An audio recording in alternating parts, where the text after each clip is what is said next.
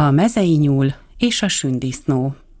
Egyszer egy szép nyári napon künn a mezőn találkozott egy mezei nyúl egy sündisznóval.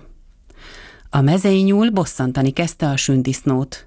Azt mondja neki, te, sündisznó, ezekkel a horgas lábakkal hogy mersz te megindulni? Hogy is tudsz te menni? A sündisznó nem hagyta magát, visszavágott.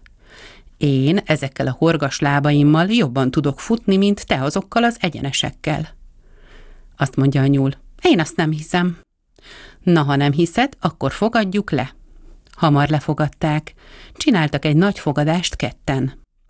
Mikor kész volt a fogadás, akkor azt kérdi a nyúl a sündisznótól. Na, mikor futunk?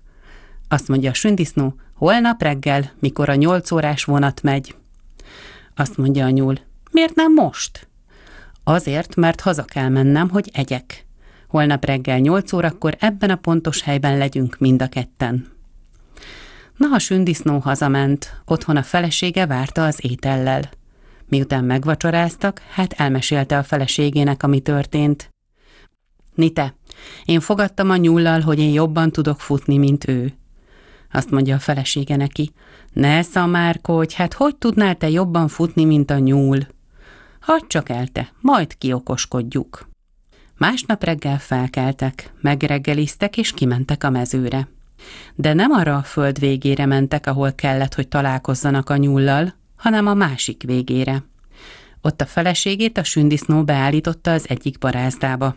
Azt mondta neki, amikor a nyúl a másik barázdán ideér, akkor te jó előre kiálts, én már itt vagyok.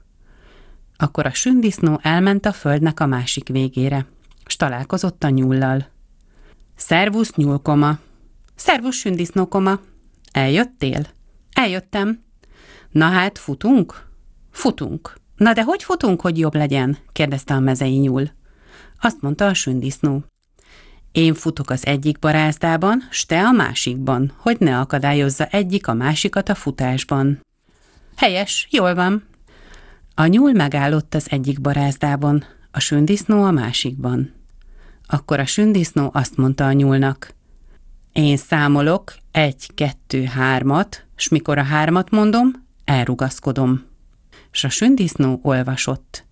Egy, kettő, három. Akkor mind a ketten nekirugaszkodtak, de a sündisznó csak kettőt ugrott, és lebújt a barázdába. De a másik sündisznó ott volt a másik végében a földnek, és mikor a nyúl odaérkezett, akkor rákiáltott. Én már itt vagyok! Akkor azt mondja a nyúl, nem volt jó, még egyszer futunk. Akkor visszafordultak, és kezdtek visszafele futni, de az a sündisznó is csak kettőt ugrott, és lebújt. A nyúl tőle telhetőleg futott, úgy, hogy annál jobban még nem futott soha. Mikor a föld végéhez érkezett, a másik sündisznó azt kiáltja. Én már itt vagyok! Nincs jól, még egyszer futunk. Visszafelé is megfutamodtak. A sündisznó lebújt, a nyúl pedig futott tőle telhetőleg. Mikor érkezett a másik végére a földnek, a másik sündisznó szintén kiáltja. Én már itt vagyok! Nincs jól, mondja a nyúl. Még egyszer futunk, negyedszer. Na de a nagy futásban megreszketősült a nyúl lába, és a föld közepénél elesett, nem bírt tovább menni.